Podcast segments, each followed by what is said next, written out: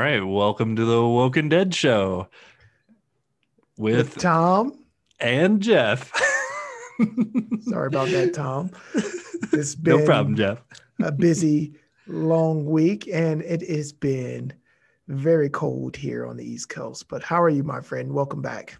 It it uh, it has been foggy here in in Colorado.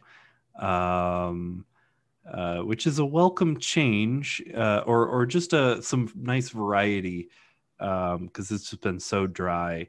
Uh, you know, when it's winter, I just kind of want it to be wintry. I I I like for it to feel like the season that it is, and that just seems to to uh, not be the case. But is it pretty wintry out there these days? This has been a Game of Thrones winter.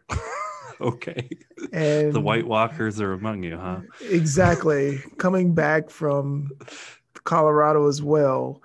It, this is I, I forget what a real season looks like, and this is probably the coldest winter I have experienced oh, since wow. yeah, I've that, left. That that humidity combined, you know, with the the the wind that blows, uh, you know, off the ocean. I'm I'm assuming is, is like that's got to chill you to the bone. It's like, pretty brutal. In Colorado, if you know, because there's there, there is no humidity, you're in the you know you're in the desert climate.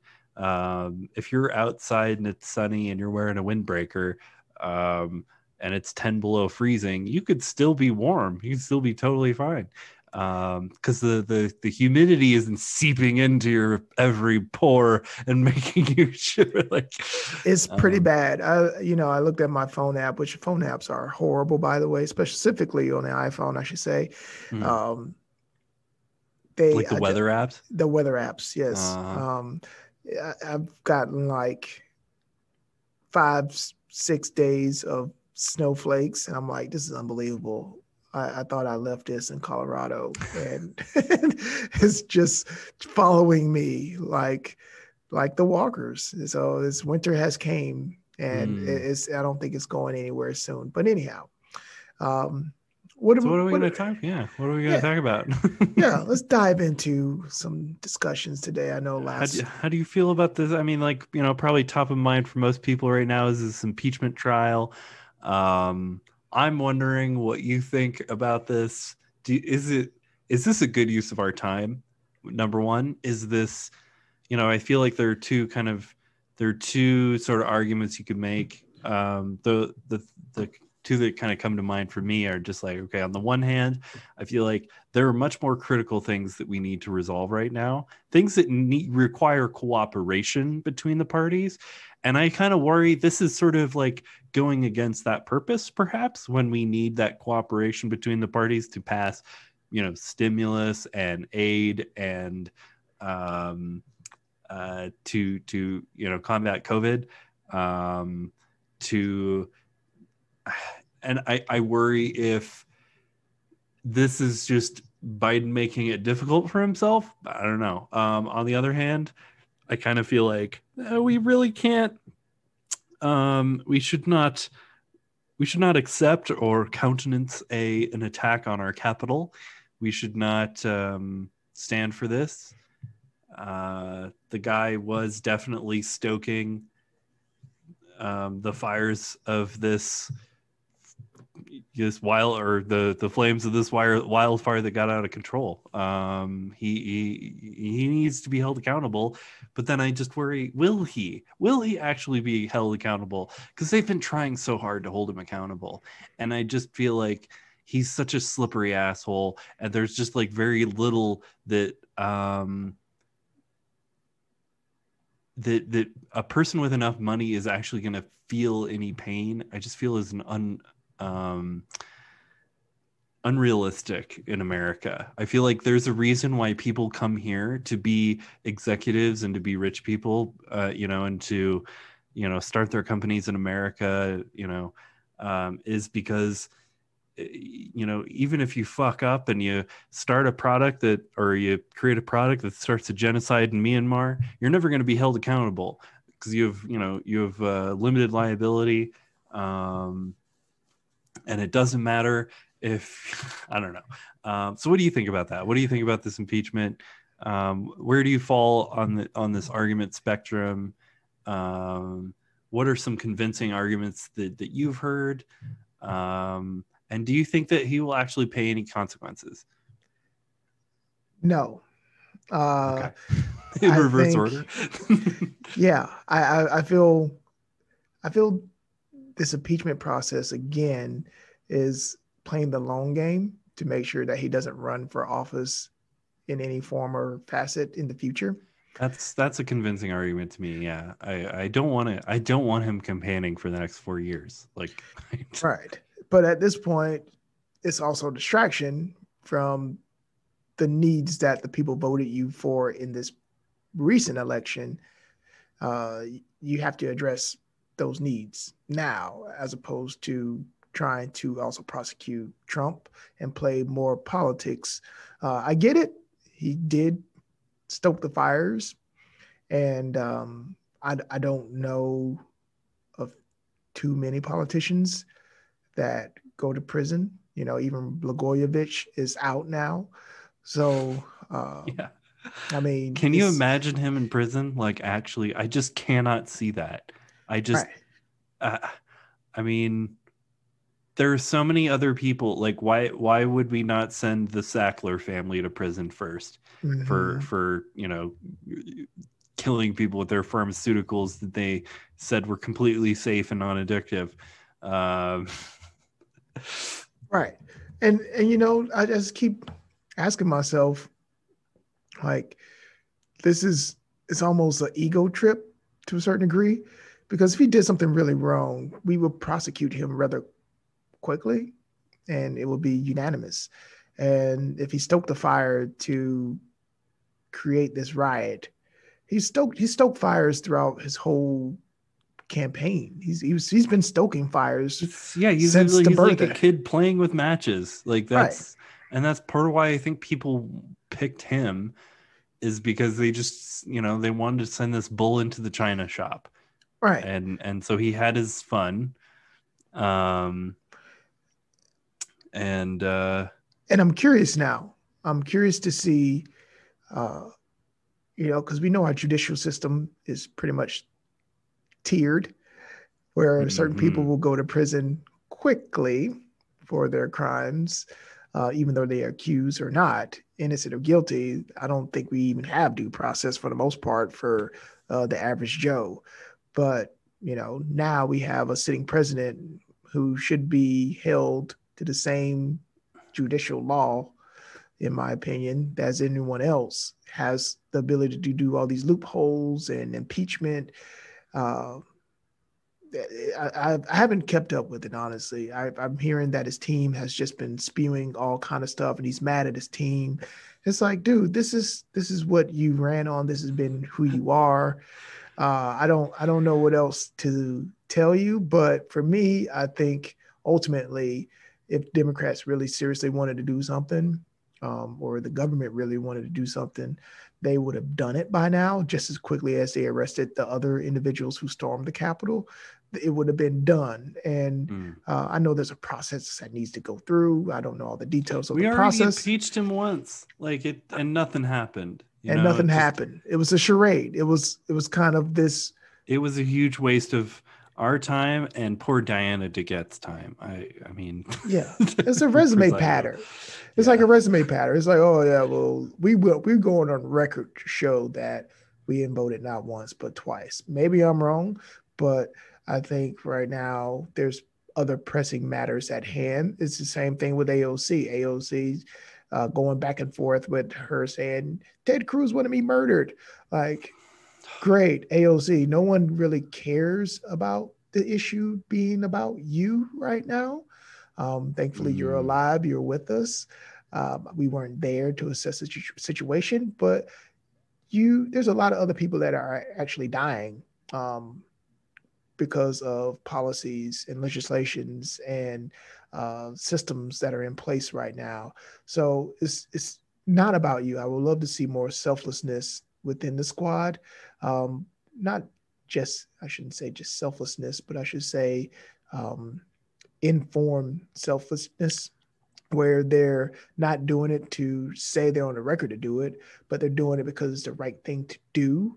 And um, I, I kind of feel like, yeah, and uh, I mean, I I get AOC's perspective.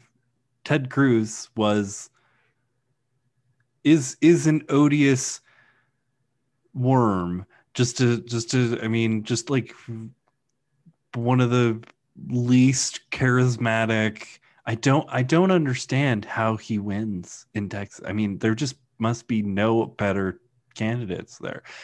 Um like he does seem just kind of like a mediocre asshole. So so um i and and and if he did contribute to AOC's feelings of um you know uh the, you know the, that day where she might have been afraid for her own life if he was contributing to that i think she has legitimate um argument to be to to make to like i don't want to work with you fucker. Like that's you know but i also i also kind of think that um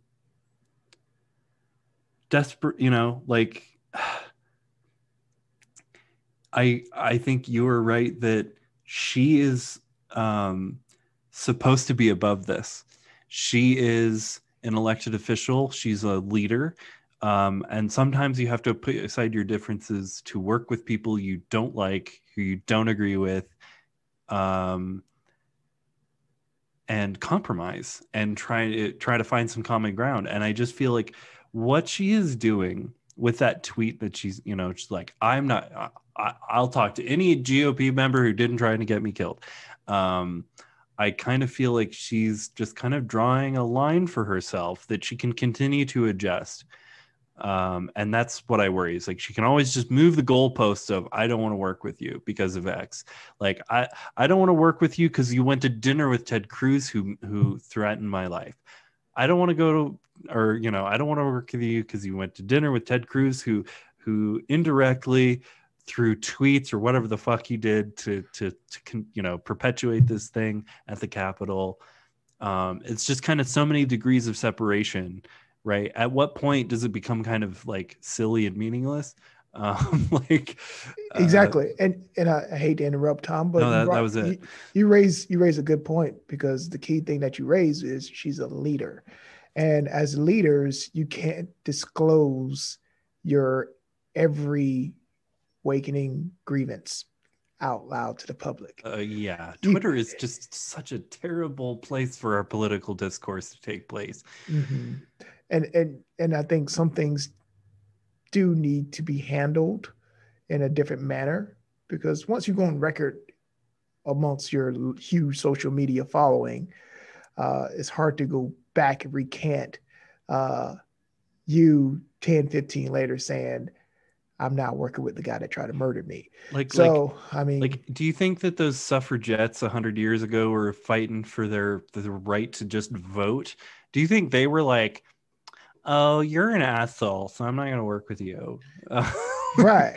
like, and in some think, form or manner, like, they need them to push through legislation. I mean, I'm just kind of assuming that by today's standards, all men a hundred years ago were assholes, and that none of them would have met any of our woke credential requirements for today's society. And I just feel like, like I don't think you should, you know, tolerate your coworkers trying to get you killed.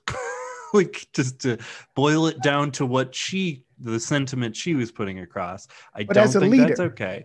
But um as but a leader. Who did who did die? And and I mean, and also was this really a coup? I'm I'm curious what you think about that Um because um, there like there literally was a coup uh, in Myanmar, um, and you know what that required? The cooperation of the military, and they arrested the head of their state, and that's what a coup looks like. Um, these idiots, fucking, you know, in their their costumes. the, they ended up storming the Capitol. the Capitol. These these grandmas and children, whatever, whoever the fuck else was out there. Um, that was not a coup. That was a, un, a disorganized mob who were just upset. like, mm-hmm. and, and, I, and I think there's other reasons why you know th- there's other things that could have prepared uh, the White House for that and the Capitol for that, I should say.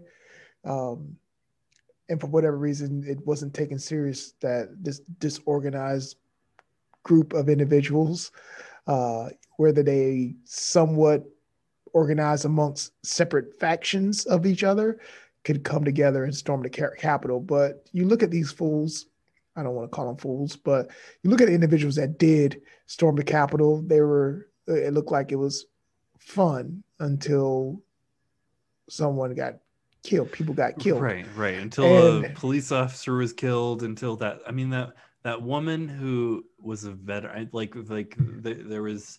Uh, I forget who pointed this out, but um, just thinking about that that woman who kind of threw herself into harm's way, you know, um, at at armed guards, you know, and got shot and paid the ultimate price. Um, she was a veteran what was she did she knew how guns work she knew not to you know, like yeah exactly um, it, it, it, was just an unfortunate situation that got out of hand real quick and it really showed the power of what a leader can do and that's right. why i bring back to aoc mm-hmm. you are a leader now and just as trump riled up a group of people you have almost the same, if not the same capacity to do the, the same. So you have to be mindful of the words that you choose, when you choose them, where you choose them. Um, and I hate to say it's just a price of being a leader, but you do have to be mindful because if anything did happen to you, uh, you know, comes with the territory. Like, I mean, like I, there there was this sentiment that she expressed when she was running for the you know to to um take on Crowley um that you know if if she's just a one term congresswoman um but she sticks to her guns and she um uh you know asserts her values and and and speaks for her constituents then she did her job. And and and she seems to have forgotten that she said that. Yeah and, and you know she typical... seems to be have con- be convinced i think. This is my i have no evidence for this but my guess is that um there are some you know people you know some insiders who have convinced her you're going to run for president someday and we're going to start working on that future campaign today. And it doesn't you know don't worry about all that congress shit. This is just resume padding for you um like ultimately what you need to do is compromise your values you need to try to speak for all america forget fuck your your your constituents that elected you in new york um, like you're you're thinking big. You need to shoot for the stars, AOC. I think that's yeah. what she's been convinced of. I agree. I agree, and it's kind of concerning, uh, considering she is going to be a presidential candidate at least someday. I think if we don't destroy ourselves by then. Yeah, um, yeah. If we make, I mean, I mean, right now she's, I mean, she served one term in Congress, and uh, she's really fighting an older uh, house of representatives. Yeah. And, and, um, and, and, and, I mean, like, really, she should be more the norm than the exception. Um, mm-hmm. There should be a lot more, you know, millennial uh, liberals running around in Congress. There should be more millennials of every stripe running around. But there's the, you know, we're ruled by Nancy Pelosi and Dianne Feinstein and Joe fucking Biden and you know the all these people who are septuagenarians and um, you know are probably afraid of their phones and don't understand how social media works um, they don't understand how the internet works. They don't understand technology. They don't understand how these big technology businesses are automating away all the jobs in every sector in you know america at least if not the whole world. Um, mm-hmm. The robots are coming for our jobs and the people who are running this place don't fucking know. It's it's kind of a powder keg. It's it, it is a powder keg and and i don't know how we catch up. That's why i do like andrew yang because he understands there's a big gap between uh, the i don't want to say well i'll say it the for-profit and the government sectors uh, mm. how politics are done does is not keeping pace with uh, the innovators and the the new business owners and creators that are emerging to really build upon um, establishing new tools that we will use that advance our society without necessarily people. Uh, I know a lot of people hate driverless cars. Uh, I think it's a novel idea because I don't like driving and I could just plug in my GPS coordinates and or just speak to it and it goes where I wanted to go. Why not? You you have uh, you have a uh, you have a constant stream of being able to have a driver. You know, you don't. I mean, I don't know what that's going to do with Uber. Maybe you know. Remember when taxi drivers were arguing about not having Uber and and cr- crush the taxi unions. Uh, maybe Uber, maybe unless they own the, the the technology, they could be arguing about driverless t- cars taking Uber drivers out. I mean, yeah, Uber company. is Uber is just the beta version of what's coming. Um, of, I mean, yeah, Uber will eventually become a, a company with very few employees and just a fleet of Uber cars and you'll just order your Uber car and it comes and you can, you know, you can, and it'll, it won't have a driver. It might, you know, um, that's that, that will be, you know, who knows how long that's going to be, but, um, driving a vehicle will cease to be a job, um, at some point. Um, and that's unfortunately a job that most people do uh, or or is like one of the jobs or you know kind of like most common jobs in america is just driving a truck driving a, a vehicle from point a to point b delivering goods um, driving people around. Um, and so you know if that is your skill what are you going to do once that skill is no longer um, uh, you know valued? Um, uh, are you gonna sit and twiddle your thumbs? Are we gonna take care of those people? Are we going to make sure that they are paid? Are we going to give them a UBI like Andrew Yang's uh, proposes? Um, are we going to rely on um, new new jobs um, that that are going to be out there? Are we going to maybe accept the reality that there will be less work to do and maybe we can all kind of like do a little less work that's what i hope Right. And it's funny to hear the conversation come up now because 400 years ago, when slaves were released, no one gave the right ass about what they were going to do. They were nope. skilled at picking cotton.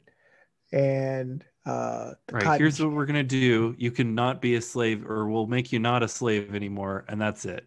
Like, there you go. You're done. Your cotton picking skills are no longer needed unless we really want to trick you in back into slavery because you have no other options. Yeah, you can be and, a sharecropper. There you go.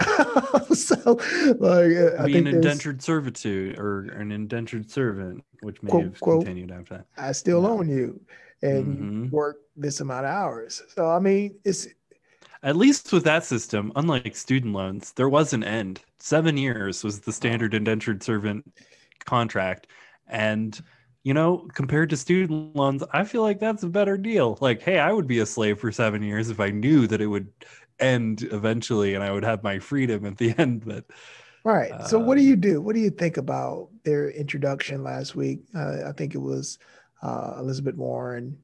Um, who else was it? Uh, the other squad member, Pressley, Ayanna Pressley. Uh-huh. Uh, and, and Omar.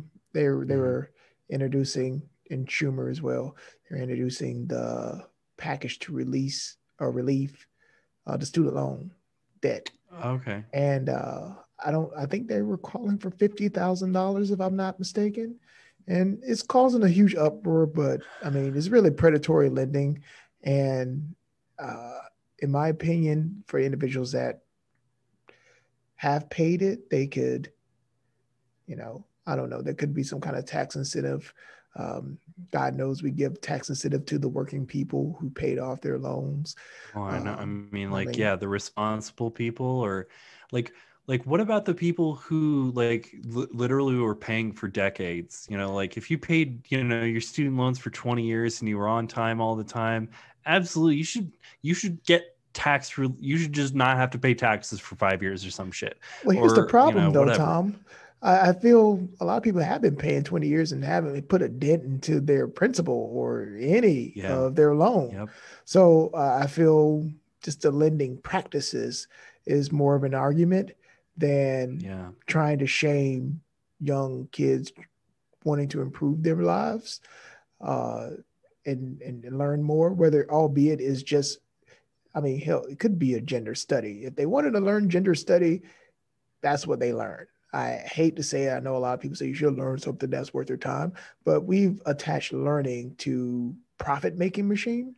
And, and I, feel that's a problem. And it will be a problem for us as a species because, uh, you know, it's like, why do I learn that if it's not going to pay me? That's defeating. You sh- you should always want right. to learn and contribute this, to society. We we have kind of poisoned our brains, I think, by attaching like a profit motive to learning and to to to to trying to, you know, gain knowledge and and pursue new ideas and, be inventive and creative. Like like attaching a profit motive to something is just like the death knell of creativity. Um, I I I feel like this. I mean, our our whole higher education system has become just sort of. I mean, I think that this these solutions that are being proposed are short sighted. First of all, um, I think you know even if we give fifty thousand dollars relief to student loan holders, people pay off their debts. Um, people feel relieved. You know, it's, still only within a, a, a, narrow category of federal student loans, and um, and it doesn't do anything about the outrageous costs that, that are con- going to continue to perpetuate. the the The wound is still there, bleeding out, and all we're doing is just like, okay, we're going to clean up the blood, but we're not going to close the wound. Um, like like uh, we're just gonna we're gonna let people continue to to put themselves in further debt. And maybe in 10 years we'll do this again. Um, but but it's still continuing the cycle of misery and poverty. And if you just if you are someone who is a bright kid from a rough background and you put yourself into college you put yourself into incredible debt you you take on those high interest loans um, you you live um, you put yourself into a situation where you were living um, on the edge precariously. Um, supposedly for eventual security but if you never get that if the if what you were promised is never delivered that is just i think a recipe for just misery and anger and insurrection like i agree because and, and we and we just got to stop it we got to stop the wound is what i I agree. I agree. I think we're constantly setting ourselves up for deep failure. You know, everyone, you know, a lot of people say, go take a STEM career. And who's to know mm. what STEM looks like 10 to 15 years from now after to, you to, graduate? To to your point earlier about like, you know, just there there are careers that we did not think would be valuable that are currently probably more valuable like you know i think 10 years ago anybody with sense would say go to go to be an engineer for for you know for your career and you'll you're guaranteed to to make money um uh and conversely, um, if somebody was like, I'm interested in philosophy, that might be something somebody would look down on. But nowadays, with the rise of artificial intelligence, philosophy is having a whole new resurgence of of um, of relevance because when you're having to think about philosophical questions like, hey, if my driverless car is going down the road and um, uh, you know, it it has to make a decision between killing one person and five people um, because there's only those two options,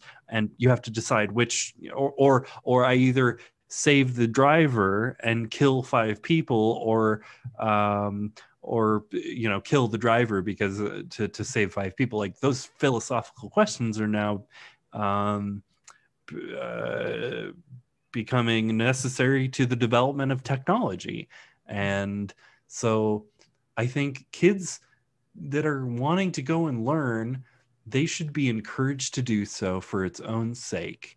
And they should they should be you know and i mean maybe maybe there should be some some um some encouragement for it to be for some higher purpose but i don't think that purpose should be money and the and the generation of profit. I think we need to move away from that um, as an incentive for, for to drive people because i feel like that's how you get like doctors who don't care about their patients you know? I, like like people who aren't really healers but they're here because it's a highly paying respectable position.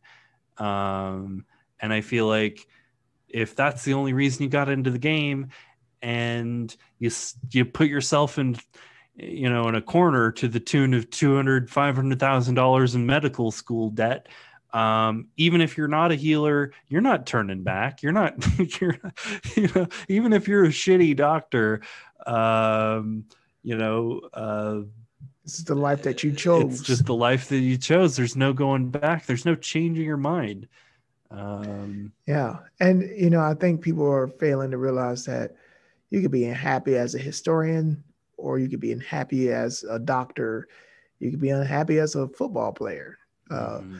that's getting paid millions of dollars. We keep attaching dollar amounts to our happiness, and um, I think yeah. we are just floored with so much other flashy things in our lives and, and it's amazing um uh, you know I, I, earlier this week i shared with you tom that Maasai video oh, yeah, uh, yeah. of the the white lady that went to the most indigenous tribe in the face of the world yeah. and married into the Maasai tribe and has been there nine, ten years or so now. Uh, I'm curious to hear a little bit more about your thoughts on that video. I highly recommend it. I can't remember the name of it, but it's a great clip.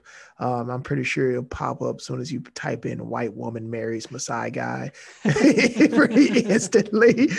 so, uh, what, what did you think of that video? What did you think of her and just the overall scenario? Um, I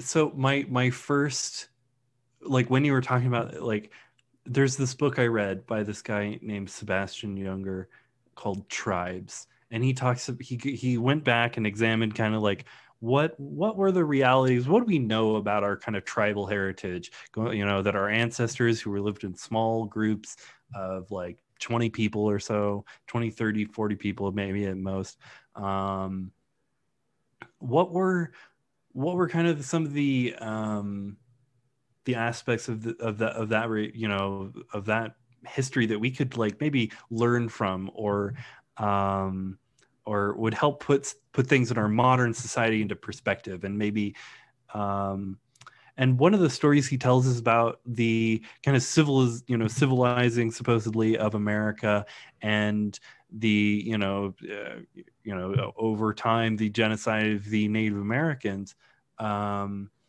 there was this phenomenon where um, it was almost never true that a Native American tribe, you know, who grew up in a tribal existence could assimilate into American civilized civilized society. They just it was just like oil and water. But there was a very common phenomenon of people, white people, a lot of times, um, going in the opposite direction, joining tribes and never turning back, and just, you know, kind of finding peace in that way of life because they felt that um, it was more conducive to their probably mental well-being because it's much simpler and straightforward and more cooperative. Um, you know I, I feel like the you know the the modern uh, you know state of America is one that wants good workers, right? It doesn't care necessarily about human life or or happiness, right, which is one of those lines in our constitution that we seem to forget about. Um, we're we're allowed to pursue happiness, maybe not attain it, um, but right. the the the the kind of system seems to be benefiting hugely, and I think that social media has just exacerbated this is the atomization, the isolation of of um, individuals in this country, um, uh, to to make us much more vulnerable and easy, easily controlled. You know, um, whether this is deliberate or just you know a product of a society that you know is like ours. I, I don't know, but um, it's just something I'm noticing. Um, yeah what was your takeaway from this video? Like, what does it make you feel like I would, I would leave things behind? Like, if, uh, if you could, like, would you, would you go and and like some something I had contemplated at one time was like, you know, looking at one of those, um, uh, what is it um, sustainable communities or the uh, you know sort of hippie hippie communes or mm-hmm. whatever um, just like what what would that take? You know you can go and visit them. Um i mean these these kinds of um uh existences are i think you know all throughout america you can probably find or at least in colorado there's a lot of them i don't know if they're out in the east maybe they're probably a little harder to find because there's not really any wilderness or uh, you know, you have the Appalachians, and uh, there you go. You know, you have the back backwoods individual, and the whole state of West Virginia for the most part. So, but it's not like hippie communes. I'm guessing, like, yeah, it's it's more just mountain people, people that just wanted to go off the grid, and uh, I, I mean, for me, I thought it was a couple several several thoughts that went through my head. I should say, you know, first was like this woman is really looking to colonize. Um, and she oh. to infiltrate her views the most indigenous tribe on the planet, and um, one of them, I should say. And I was like, oh, this is not going to go well. But the more I watched, uh, it, I, I had to kind of remove my own bias about her being there and uh, I, I she didn't seem like an imperialist to me. Yeah. Um, she she acknowledged that like she's always going to be different, and the thing I like that she said she's like maybe that doesn't have to be a bad thing, or or that that maybe um, maybe that has some advantages is um, is her being you know different. And I just think that would just uh, I I just admire her for for for you know kind of giving up any you know conveniences to pursue her love and to uh, just to to accept such a uh, a different way of life uh, for herself. And and she just seemed so happy jeff. She's just she was just like smiling the whole time and laughing. And i just i, I it, it really appealed to me. Like if if i could um I I might have done the same thing if I was in her shoes. yeah, and and it's interesting. I mean, I mean, it's it's pretty tough living conditions. Even though you know you read the comments on that video, and a lot of people are like, "I'm from Africa, and I wouldn't do what she's doing." Um, like Africa's a big place, people. yeah, yeah. Uh, it's it's the Maasai people do live this indigenous life. Uh, she she raised the issue that they do use some modern things like matches to start yeah. fires, but it's it's a way of life, and I can't imagine how hot it is. Uh, there's, I mean, you got to do work. Uh, it was interesting. The journalist was kind of funny to me because I felt she was trying to look and demonize. She was looking from her lens, where she was like, mm. "Okay, um, this is a patriarchal uh, right, society. Right. And, you know, it was interesting to see her respond back to say, okay, look, you know, I have a lot of that. This is the way things are here. Uh, not to say it's right or wrong, but this is the way people live. And um, in, in order for me to be here at this moment, I had to embrace that as opposed to come in and demonize that and not saying that you know women shouldn't fight for equality, but for our lens on the Western world, that is what has been coined, and for them, it's just a way of life, and they are content with that. They don't look at it as something that is less than or they need more of. I um, mean, oh, go ahead, go ahead.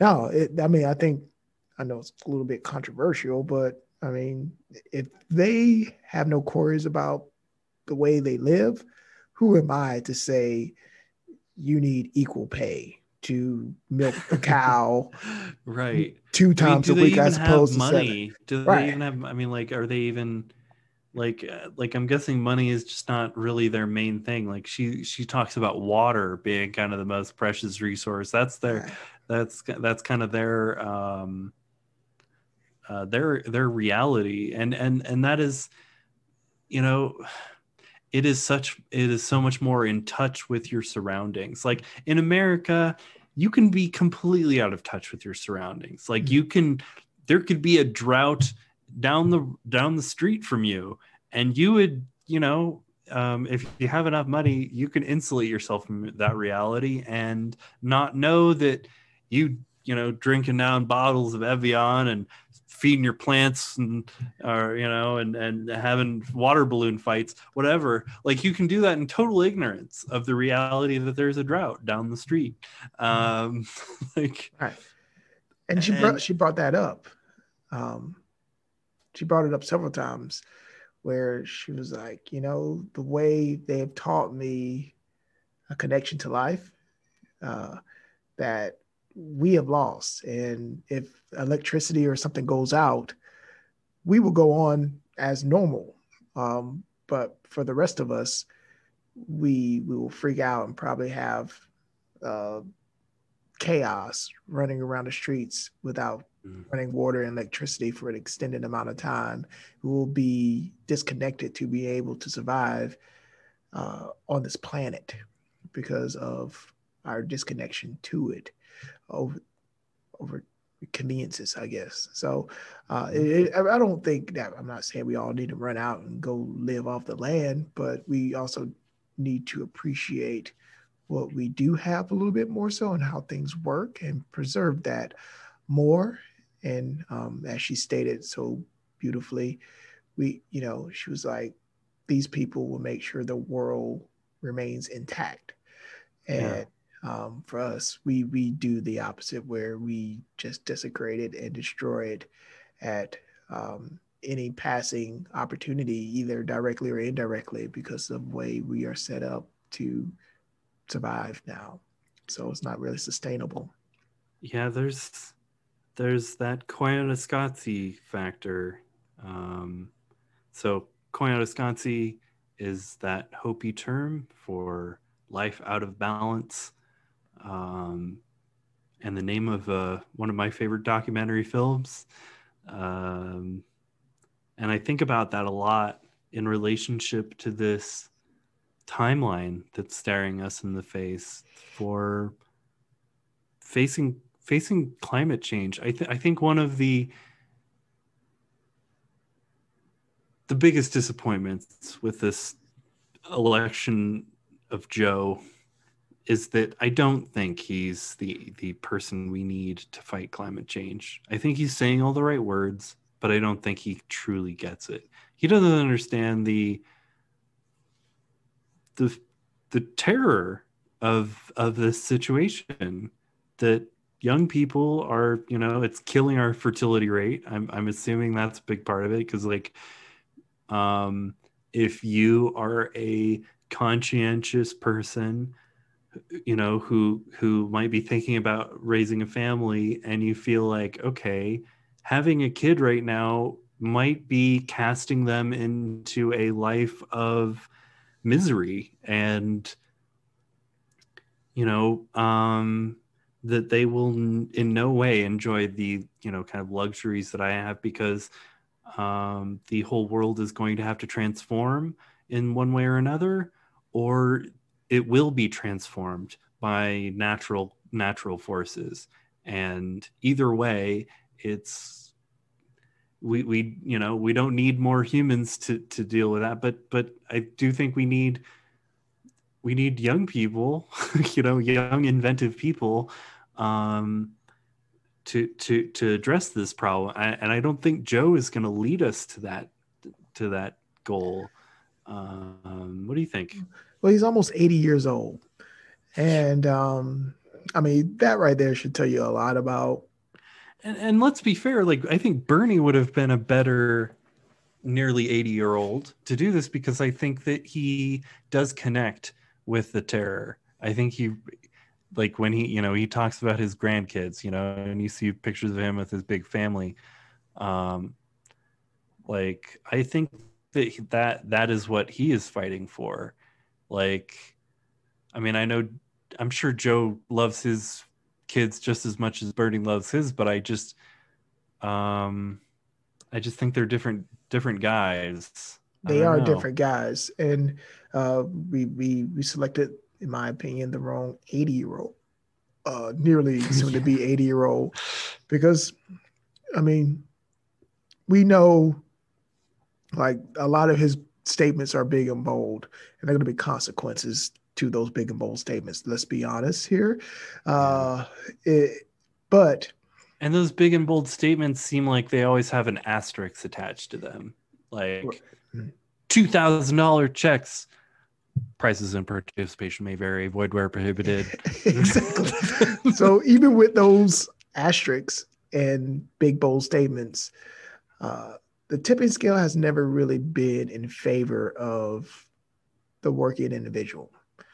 Um, in my sure. opinion, maybe I'm wrong um, again, but I feel the corporations have run rampant, uh, and and yeah, it could. That's what the the the rules are created in their favor, in my opinion. And you know, if you want to start a business, I recommend starting a business to play the game the way that they are, because yep. I mean that's the only way you're not going to get screwed over. So, um, but it will be interesting to see a little bit more now. I mean, the unions have been broken up. Uh, mm-hmm. That did s- some good, uh, I guess, for a time being to get people jobs, well-paying jobs at that. And uh, there's there's remnants of that still around, but I don't know when was the last time we had a full-on workers movement that the workers had a little bit more say uh, the, and and the I don't know. Workers of America are now politically homeless. It would seem. I don't. There isn't a working party. Hmm. The the Republican Party is the party of, as far as I can tell, Betsy DeVos and Donald Trump. Um, uh, you know, um, for for gun toting meat, you know, red meat loving, um, uh, pro-lifers i guess is just like you know like they just all these all these intractable issues. That's the only thing that's kind of keeping the gop together. Like those those just like hardline black and white no gray area no discussion or argument no nuance issues like abortion and guns. Um you know and and um i think you know we've we've we've really wedged these issues, right? They're called wedge issues, right? We've just kind of mm-hmm. wedged them in there, and they're not going anywhere. Yeah. Um, I, I, uh, and then, and then I just feel like what, what has the Democratic Party become? Because it is definitely not the party of unions as it used to be. It does not represent workers. Um, it is not led by workers. It does not seem to be. I mean, it seems like the better option for worker participation, I guess. Like it's a slightly better deal. But I don't think that's going to be true for much longer. Um, I think that the the Republicans will catch on to that they have to present some kind of populism. They have to get on board with some kind of social programs, um, and that this like harping on socialism thing is not going to pay dividends in the future. Um, because I think that if you um, are actually informed on what socialism is, then you know that America is already a socialist country. That we, you know, we take care of our elder with social security. That we build socially, we build roads and we build bridges and we send kids to schools. You know, and um, and we have a fire, you know, a fire department that doesn't charge you to put out the fire. right. like, you know, I feel we're even more socially uh, so, uh, a socialist country for big corporations benefit. Oh, absolutely. They, and, they get um, the they definitely get to benefit from from socialism. Right. And and i feel when i say big corporations there we need to start separating big corporations from small businesses.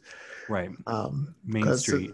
Main street City citibank is not the same as the as the the bakery down the shop down the street that that like that th- those are not those are just completely different things. Like they're we need we need to find new ways of classifying these giant behemoth corporations um and, and hold them accountable you know? I mean hold them accountable. if one guy makes you know three million a year doing his small business um, i mean that's really chump change compared to these big bohemian companies.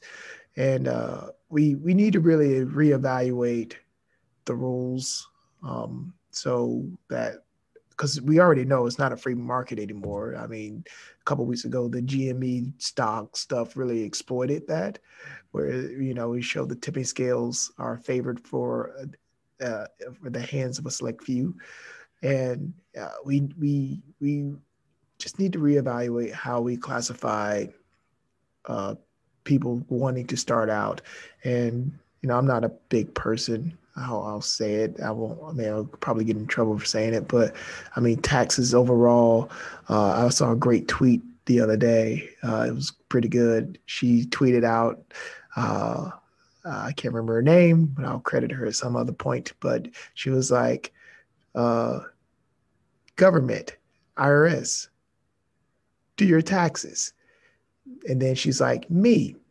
Uh, I'll guess I'll guess my taxes, and then IRS mm. is like, wrong, you go to jail. So, so, so, so, it's like, um, you IRS yeah. knows, yep. has an idea of what we make.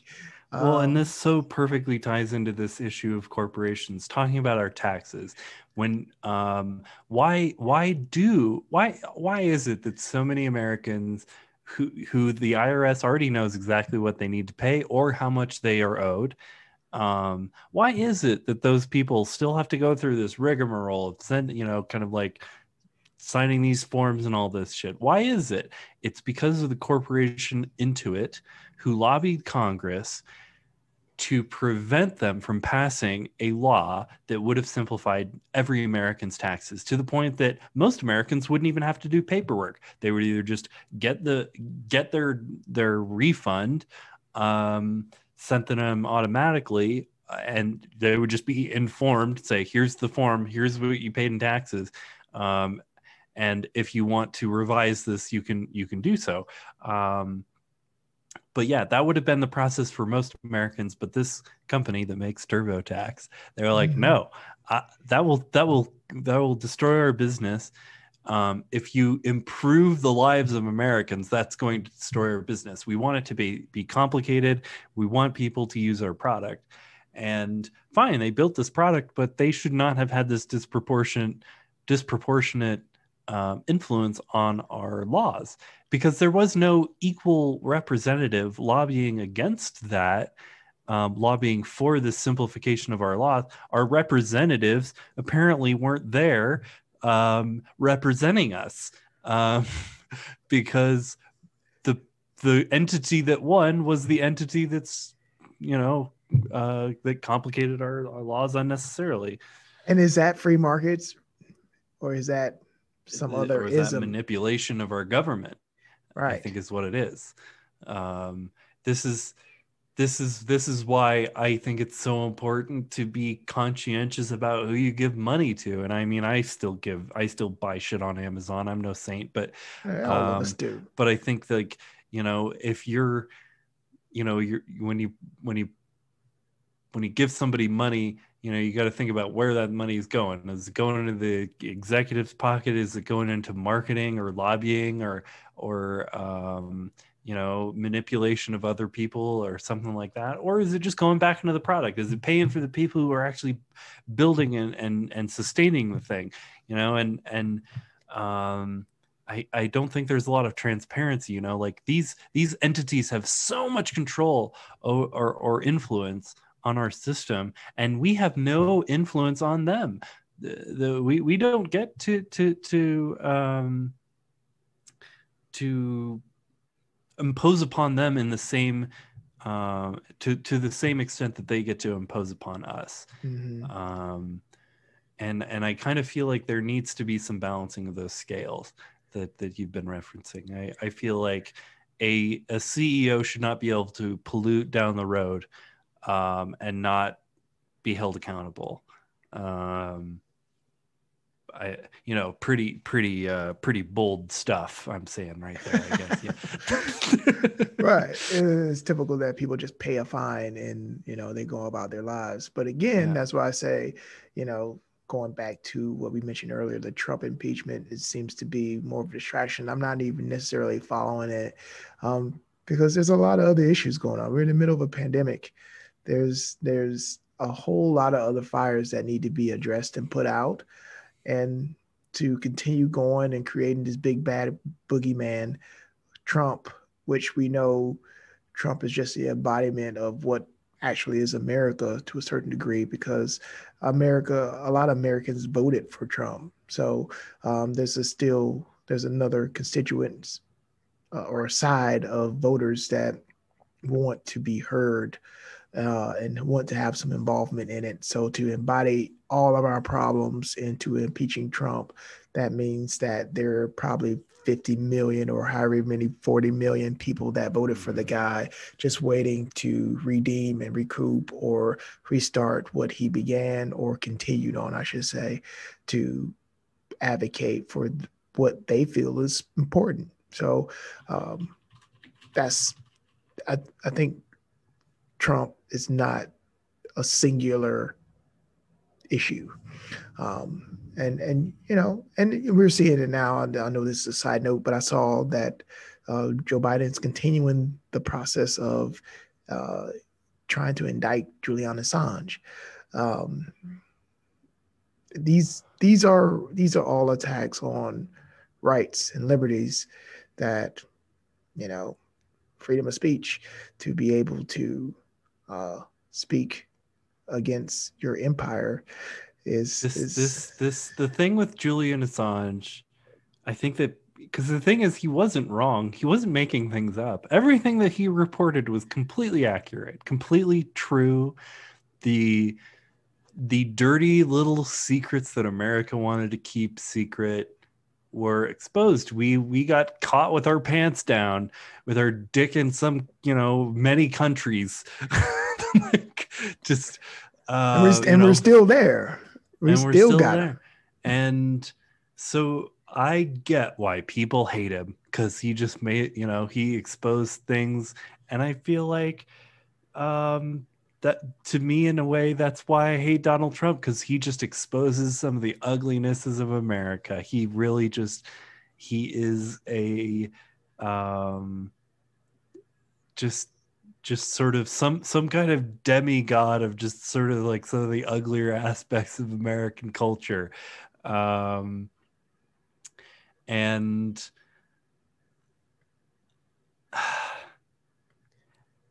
and and so yeah, Julian Assange I feel like is being um, unfairly treated uh, for doing a service truly to to um, to free thinkers, to people who value the truth, um, to people who value the truth more than nationalism. I think that that if you if you value the truth more than national pride, then you know if you value the lives of um, Middle Eastern children who are killed by in drone strikes unnecessarily, um, then you should hope that Assange is freed, um, or at least not tortured to death because he's you know on t- constant suicide watch.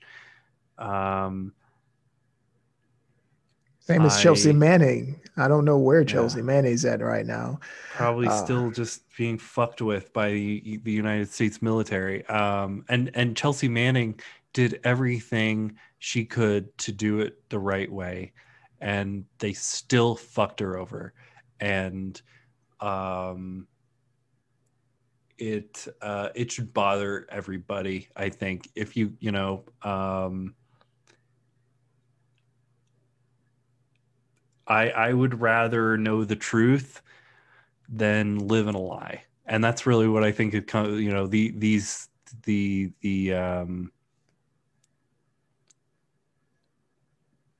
that's the question I think every American needs to ask, themselves right now. Do you want to do you want to know the truth or do you want to live with uh, in a lie? And I think um, there was a point um, when Germany, you know, kind of had to kind of like grapple with all this um, in a different way. You know, I think Americans we've had we've had this we we we are we are geographically advantaged to to to make it very difficult for any other country to fuck with us, right? Um, that's why we had a Cold War, and really the only way it was going to go, you know, forward from there was to become nuclear, right? Um, so we're we're just in this very advantaged p- position. Um, it's not like Mexico or Canada are going to be our you know adversaries anytime soon. Um, Germany had a you know I think a similarly dark past, and I think about them in relationship to kind of the rise of the Nazis and hatred and and racism. There, you know, it was a very different kind of story, but there was similar I think darkness, depravity. Um, cruelty involved, um, similar to that of chattel slavery in America and the cruelty that, that was involved that with that. Um, and I, I, see Germany as being a model for how you move move on move on. Um, you know, you don't pretend it didn't happen. You you know you don't tolerate um, any Nazi shit anymore. I think that's like we should just stop tolerating the Nazi shit. Um, I I get how I mean I, I don't know um, like the Confederate flag shit. I just don't even know. Like I feel like when I see that, when I see a Confederate flag, I I kind of feel like I'm seeing a Nazi flag. But I understand if you know the people who want to wave that flag have a different um, view. Um, right. And you know, I want to add on to that because you know, a lot of people will say it's history, but that analogy that you brought up in Germany, where they they they really don't, you don't see that because they figured out a way to move on, and it's just shamed upon for the most part.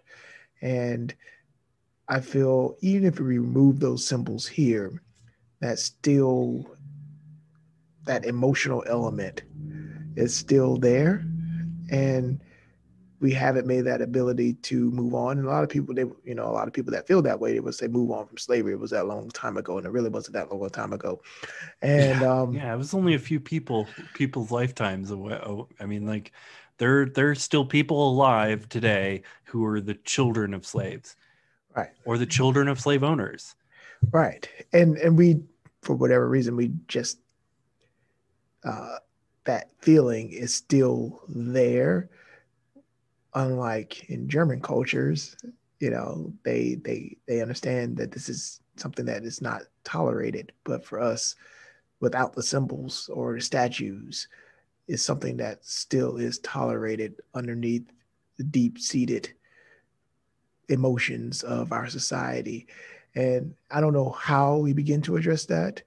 Um, what happened along the generations where that hate and anger is just passed along and it's accepted as being normal, uh, it, it, or that I, I, believe there's a, several factors where people feel as though they work so hard for it and they look at you and say you should do the same, and you know that's just almost you know like me looking at someone saying you should uh, sit down and also record a podcast just like me.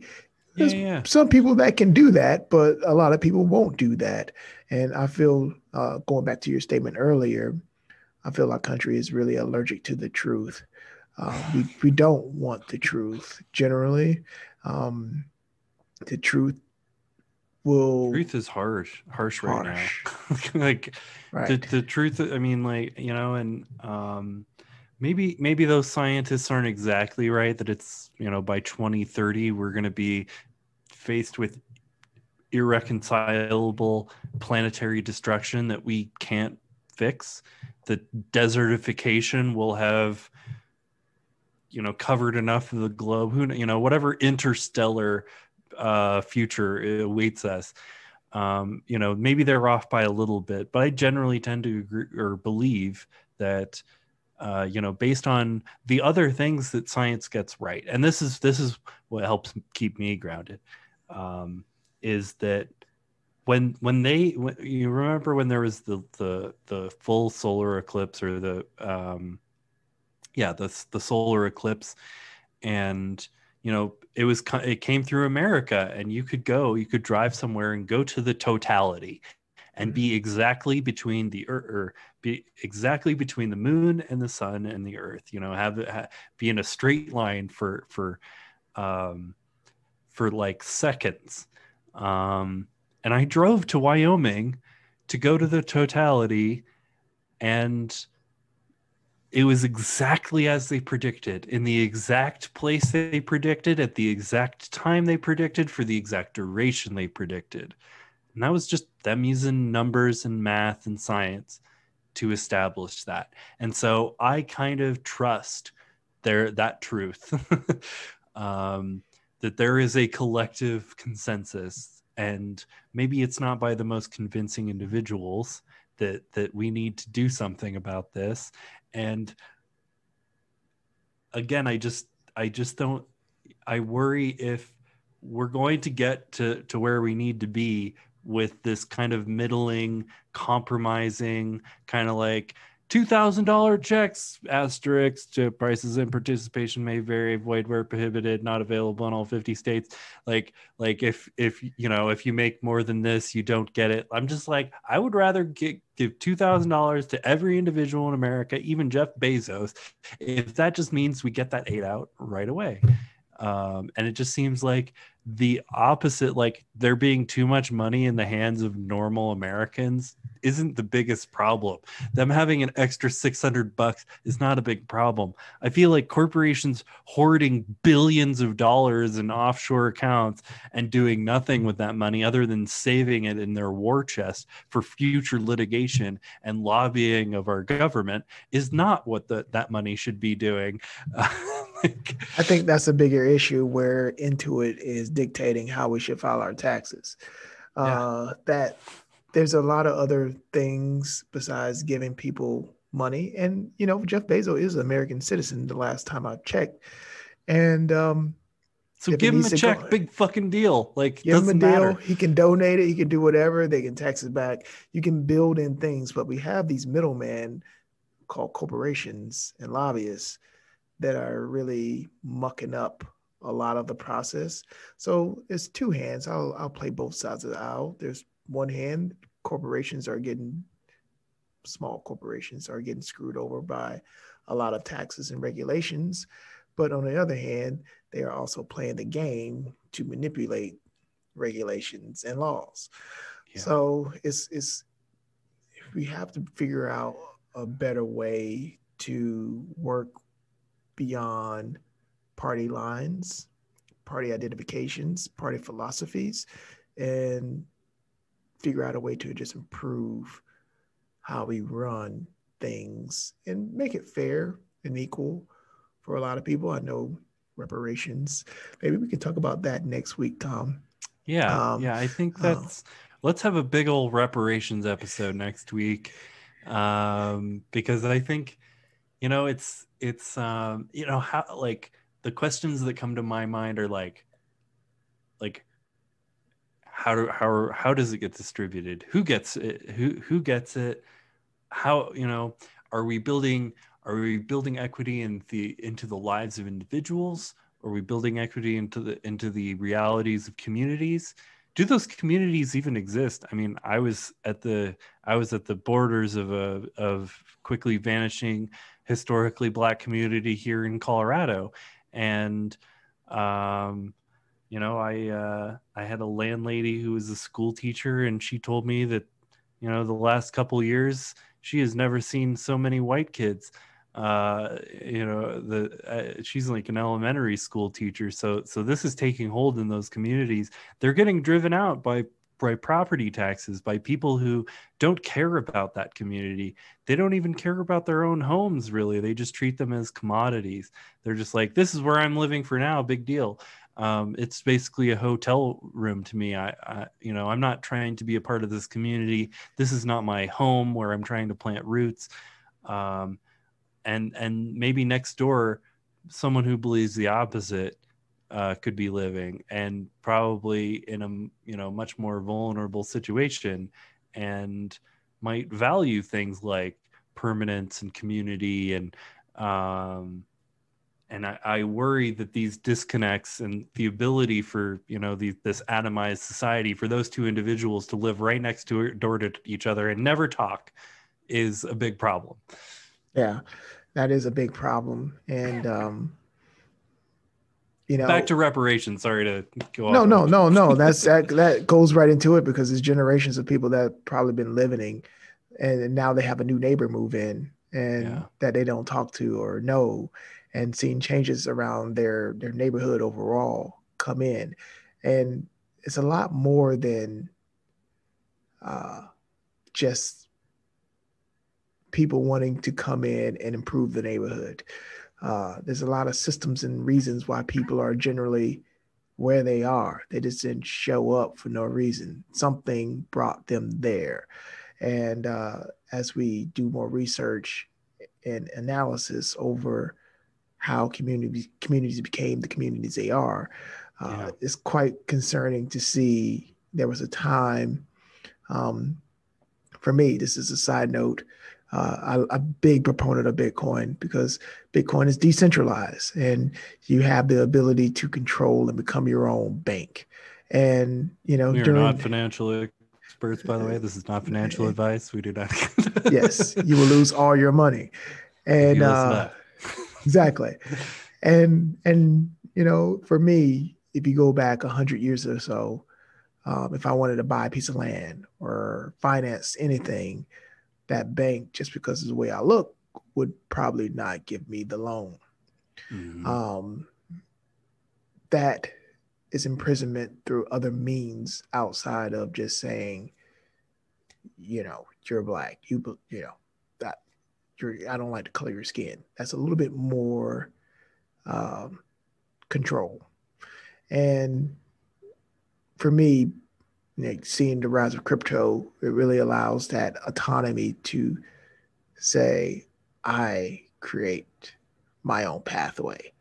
And um, I don't need you, Mr. Banker, to lend me money or do things on your accord and play by your rules because now I'm going to play by my own.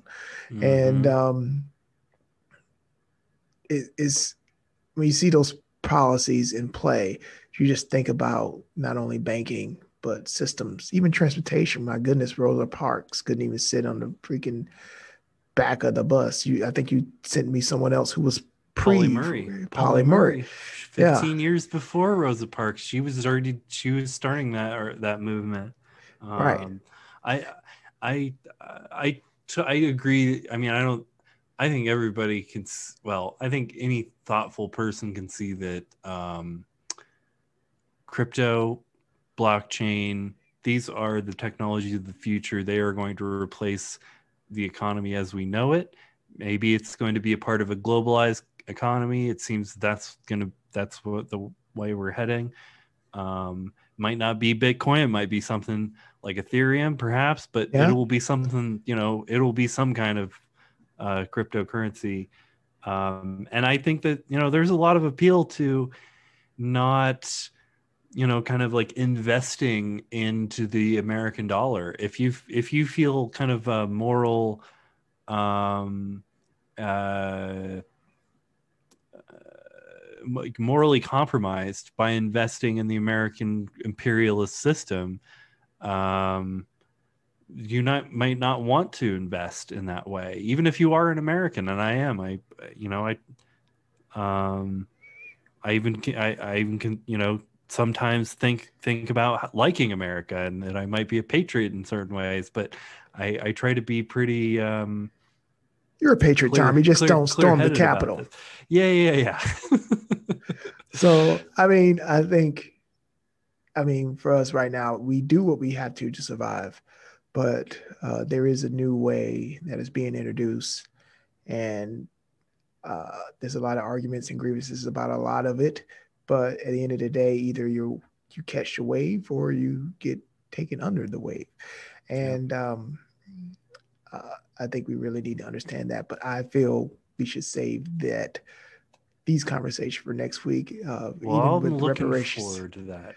yeah. Um, Sorry, go ahead. Because I would love to hear more about your recent exploration on the debate from oh yeah yeah a couple years you ago. Know, I'm hearing some of the arguments, um, uh, and I I think you know just there being some actual debates and and uh, about this topic, I think is is is a good step for you know that maybe that's a good sign. That means that um, people are actually taking it seriously. Uh, mm-hmm. Uh, so um, I will look forward to that next conversation, and I'll bring back some research, and uh, I'll be interested to hear what you learn. And until then, um, this has been the Woken Dead Show, and it was nice having you with us, one person, if you made it to the end. well, we're building a catalog of content. So there we thank go. you for sticking us out and being one of the early adopters of this great, magnificent show before all the sponsors bum rush us and we start selling you life saving. Yeah, before we uh, sell out. Get enjoy our ad-free content. right. Get MREs and all this stuff. but, and buy gold and silver. But anyhow. We're not financial advisors. This is yes. not advice. right. Thank you again, Tom.